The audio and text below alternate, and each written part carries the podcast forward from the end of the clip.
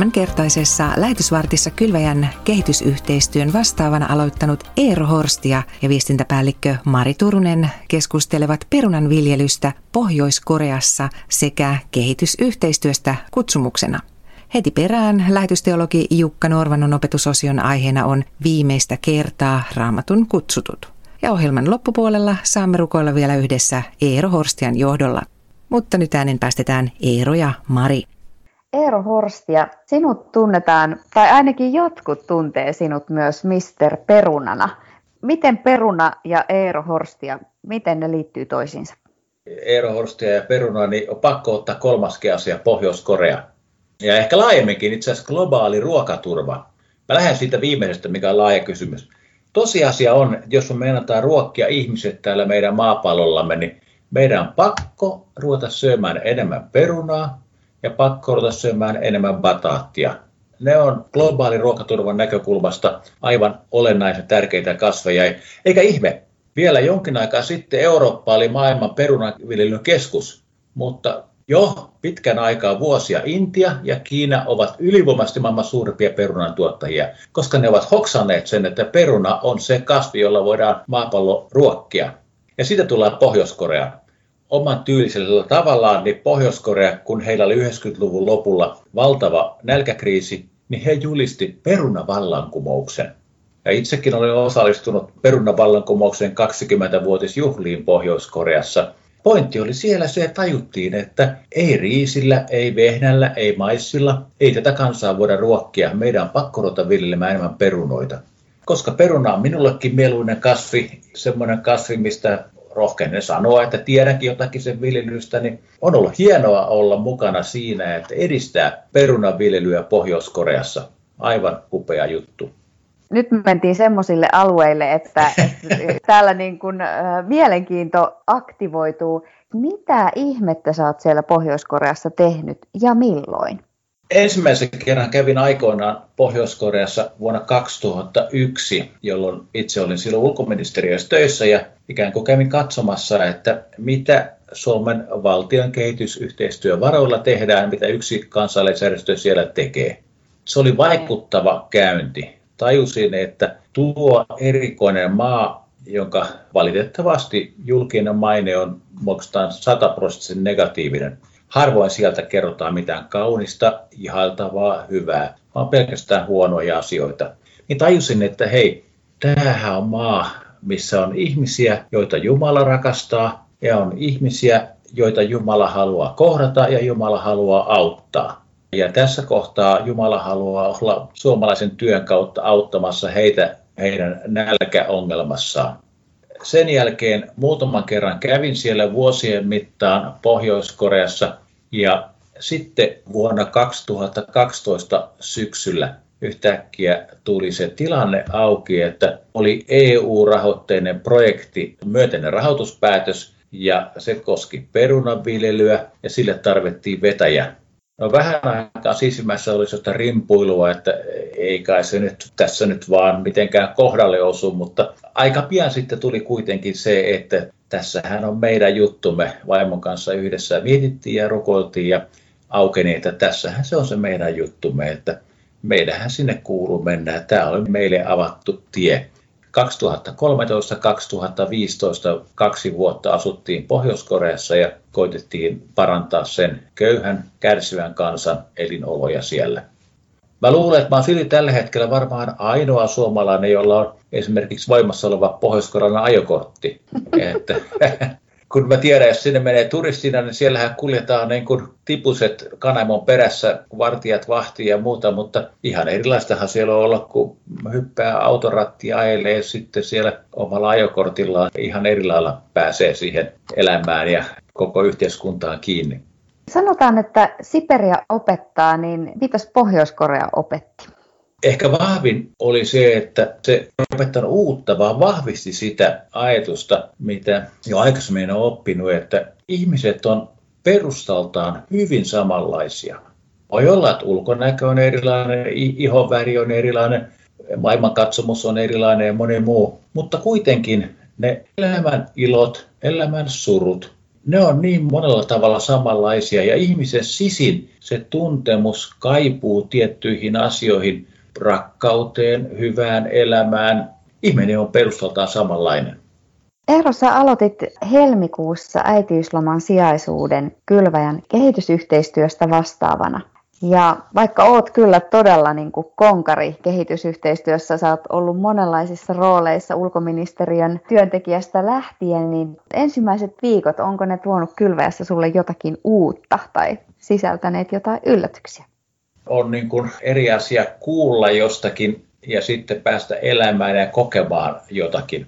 Olen kuullut ja tiedän, että kylväjällä on hyvä maine. Kylväjä on laadukkaan toimijan maineessa ja mutta tämä on ulkopuolista kuulemista, lukemista, ymmärtämistä. Mutta kun tulee sisälle, niin aina vähän semmoinen, hmm, mitähän tämä oikeastikaan onkaan. Mutta täällä ollessani on se vahvistunut se ajatus, että, että Kylväjä oikeasti on hyvä järjestö, jossa on töissä upeita ihmisiä, sitoutuneita ihmisiä, innostuneita ihmisiä, ihmisiä, jotka tekee työtä laadukkaasti suurella sydämellä se on ainakin ollut semmoinen hieno positiivinen asia, mitä tässä muutaman viikon aikana on oppinut näkemään. Mahtava kuulla ja voin kyllä allekirjoittaa kaiken tuon. Samanlaisia kokemuksia oli itsellä, kun vuosi sitten myös aloitin tässä omassa hommassani. Kehitysyhteistyö on sun niin kuin sydämen juttu. Mikä kehitysyhteistyössä on sun mielestä parasta? Kun me tiedetään, että meidän Jumalamme on niin suuri, että hän rakastaa ihmistä niin kuin juuri sellaisena kuin hän on. Niin, niin me nähdään myös, että Jumala rakastaa ihmisiä sillä tavalla, että hän osaa ottaa huomioon ihmisten kaikki tarpeet. Niin kuin sanoin, että syvällisiä tarpeita, vaikka tarve tulla rakastetuksi ja tarve myös rakastaa. Mutta sitten myös ihan käytännön läheisempiä tarpeita, että ihmisellä, jos siellä on nälkä, Jumala näkee tämänkin tarpeen. Jos ihmisillä on sairautta, ahdistusta, niin Jumala näkee kaikki nämäkin tarpeet. Ja Jumala on niin avarasydäminen, suuri sydäminen, että hän ei luokittele, että joku toinen tarve olisi tärkeämpi asia kuin toinen, vaan Jumala haluaa luomiaan ihmisiä rakastaa kokonaisvaltaisesti. Se on upeaa tässä kehitysyhteistyössä nimenomaan, että voidaan olla Jumalan asialla ottaen huomioon, että Jumala rakastaa ihmisiä hänen ihmisen kokonaisuudesta katsoen. Muistan Eero, kun esittäydyit meidän työyhteisölle ensimmäistä kertaa. Sä kerroit siinä, että kehitysyhteistyö on sinun kutsu, mutta oot matkan varrella kokenut myös alamittaisuutta tämän kutsun kanssa. Minkälaisia paineja tai prosesseja sä oot käynyt oman kutsumuksesi kanssa? Meillä kristillisissä piireissä on tiettyjä semmoisia ajatusmalleja, jotka on vakiintunut ne ei välttämättä ole kaikki auki kirjoitettuja, selkeästi sanotettuja, mutta se on semmoinen niin asia, mikä niin kuin oppii jossain vaiheessa, että on asioita, mitkä on parempia kuin toiset asiat. Semmoinen malli, että Jumala rakastaa ennen kaikkea sitä, että ihminen löytää Jeesuksen. Ja se me sanotaan, että näkemiin koitahan pärjäillä. Mutta Jumalahan ei toimi näin. Jumala haluaa, että me löydämme yhteyden häneen, löydämme yhteyden koko yhteiseen Jumalaan, mutta kyllä Jumala haluaa, että meillä olisi elämä ja olisi yltäkylläisyys. Kyllä Jumala haluaa meille myös hyvän elämän. Ja kun näitä asioita pyörittää päässään, ja sitten rupeaa katsomaan, miten Jeesus toimi, miten Jeesus käyttäytyi, miten Uudessa testamentissa muualla on kirjoittu, miten käyttäydyttiin, niin yhtäkkiä tajuakin, että kyllähän meillä kristittynä on velvollisuus myös olla omalta osaltamme edistämässä tätä yltäkylläisyyttä ja hyvää elämää, laadukasta elämää, arvokasta elämää, puhdasta elämää. Monia kauniita adjektiiveja siihen voi laittaa. Niin siinä yhteydessä, kun näitä rupeaa pohtimaan, niin tajuaa, että hei, tämähän on nyt Jumalan mielenmukaista toimintaa, tämä on Jumalalle tärkeää, tämä on Jumalalle arvokasta, ja aivan upeaa, että mä saan olla Jumalan työssä mukana tekemällä tämmöistä asiaa, että ihmisillä on parempi, hyvempi elämä ja lähempänä sitä, että elää siinä yltäkylläisyydessä. Siinä Kylväjän kehitysyhteistyön vastaavana aloittanut Eero Horstia ja viestintäpäällikkö Mari Turunen keskustelivat muun muassa perunan viljelystä Pohjois-Koreassa. Ja seuraavaksi lähetysteologi Jukka Nuorvanon opetuksen aiheena on Raamatun kutsutut. Vuorossaan tällä kertaa Pietaria. Tämä on opetussarjan viimeinen osa. Luukkaan evankeliumin viidennessä luussa kerrotaan usean nuoren miehen saamasta kutsusta lähteä seuraamaan Jeesusta. Ensimmäiseksi kerrotaan Pietarista. Syytä on tiedostaa, että Pietari oli saanut Jumalalta itselleen veneen ja verkot. Älä suru ajattelemaan, etteivät ne olleet Jumalan hänelle antamaa lahjaa.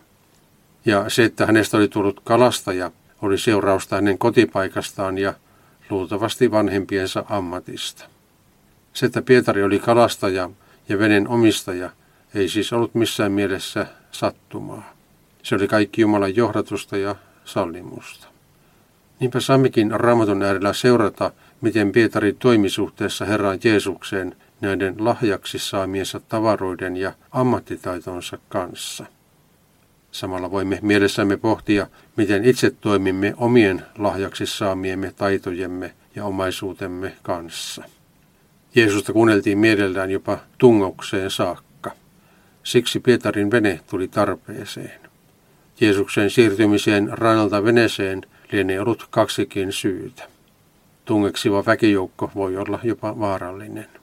Sen ovat nykyajankin superjulkimmat huomanneet, ja siksi heidän suojakseen tarvitaan usein poliisisaattueitakin, jotta innokkaat kannattajat eivät talloisi heitä alleen.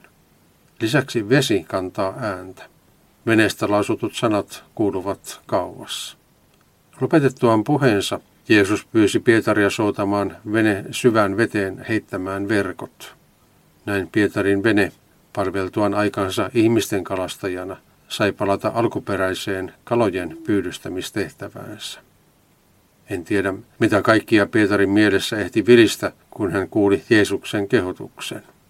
Jos hänellä oli lainkaan ammattiylpeyttä, hän oli kaiketi ajatellut, että pysyköön suutari lestissään. Eihän kukaan järkevä kalamies päivällä kalasta. Aamuyön tunnit ovat kalastusta varten. Pietarin mielessä veloneista ristiriitaisistakin tunteista huolimatta hän myöntyy ja lähtee heittämään verkot veteen ja saa suuren saaliin. Tästä tapahtumasta kannattaa huomata liittymäkohta eräseen tapahtumaan vajat 900 vuotta aikaisemmin. Profetta Elisan luo tuli leski, jonka kahta poikaa uhkasi orjuus, koska leskellä ei ollut varaa maksaa velkaa. Sen sijaan, että Elisa olisi kaivannut lompakkonsa esille ja antanut tarvittavan summan, hän toimikin aivan toisella tavalla. Toisin kuninkaiden kirjalussa neljä jakeessa kaksi kerrotaan. Elisa sanoi hänelle, mitä minä voisin tehdä hyväksesi? Sano minulle, mitä sinulla on talossasi. Nainen vastasi, ei minulla palvelijallasi ole kotona muuta kuin pullollinen ruokaöljyä. Elisa lähti avunannossaan liikkeelle siitä, mitä leskellä jo oli. Samalla tavalla Jumala näyttää toimivan yhä uudelleen. Kun Mooses kohtasi Herran Horepilla, hän sai vastattavakseen kysymyksen, mikä sinulla on kädessäsi? Mooseksella oli kädessään sauva ja sen avulla Israelin kanssa vapautui aikanaan Egyptin orjuudesta. Uudesta testamentista voimme jopa jokaisen neljän evankeliumikirjan sivulta lukea, kuinka Jeesus ruokki 5000 miestä ynnä muun väen viidellä leivällä ja kahdella kalalla. Ne hän sai pieneltä pojalta. Jeesus lähti siis ihmetteossa liikkeelle niistä voimavaroista, joita ihmisillä jo oli. Siksi hän pyysi Pietariakin antamaan veneensä Jumalan valtakunnan käyttöön. Ja Jeesuksen käyttöön annettuna vene ja verkot tulivat ihmeen välikappaleiksi. Nuo esineet eivät varmaankaan tuntuneet Pietarista mitenkään erityisen merkityksellisiltä. Eivätkä ne tietenkään sitä olleetkaan. Ihmeen välikappaleiksi ne tulivat vasta sitten, kun ne oli annettu kaikkivaltiaan Herran Jeesuksen käyttöön. Jumalan suuruus näkyy siinä, että hän lähtee liikkeelle niistä asioista, jotka hän on antanut meille lahjaksi. Niitä hän pyytää meitä tuomaan hänen käyttöönsä. Ja hänen ihmeellisyyttään sitten on, että pieniltäkin tuntuvat asiat, joita hänelle olemme tuoneet, muuttuvat hänen käytössään suuriksi välineiksi. Siinä on Jumalan antaman kutsun suuri ihmeellisyys. Lähetysteologi Jukka Norvannon opetusosion aiheena oli viimeistä kertaa Raamatun kutsutut. Seuraavassa lähetysvartissa Jukalta on luvassa uusi Raamatun opetussarja. Muistathan, että nyt on aika ilmoittautua Areopakos-tapahtumaan. 26-27. maaliskuuta verkossa toteutettavan tapahtuman teemana on rukous lähetysnäyn sytyttäjänä. Ilmoittaudu ja lue lisää kylvaja.fi. Ja nyt ohjelman lopuksi saamme rukoilla vielä yhdessä Eero Horstian johdolla. Me iloitsemme Jumala, kun ajattelemme sinun suuruuttasi ja sitä, kuinka sinä olet aidosti yliluonnollinen Jumala ja olet myös aidosti kokonaisvaltainen Jumala. Me iloitsemme siitä, että myös kylväjä saa olla mukana tässä kokonaisvaltaisessa Jumalan missiossa. Me siunaamme nyt tässä kohtaa aivan erityisesti kylväjän tekemää kehitysyhteistyötä. Me rukoilemme, että kaikki nämä suunnitteluprosessit, jotka vielä jatkuvat käytännön tasolla, olisivat menestyksekkäitä. Ja myös herra se hankkeiden toteutus olisi sellainen, että se palvelisi sitä hyvää tarkoitusta, kuinka sinulta tulevan rakkauden kautta ihmiset saavat avun. Ihmiset tulevat voimaantuneiksi ja ihmiset oppivat viemään ikään kuin terveellä, hyvällä tavalla omien oikeuksien tuntemisen kautta käytännön elämässä omia asioitaan eteenpäin. Ja toisena asiana me haluamme Jeesus tässä olla mukana siunaamassa Pohjois-Korean kansaa. Tuota kansaa, joka kärsii niin monista puutteenalaisista asioista. Heillä ei ole riittävästi ruokaa, heillä ei ole riittävästi terveyspalveluita eikä vapautta tehdä valintoja. Me rukoilemme tuolle kansalle loistavaa, parempaa, sinun johdattamaa ja antamaa tulevaisuutta. Amen. Lähtekää rauhassa ja palvelkaa Herraa ja toinen toistanne ilolla.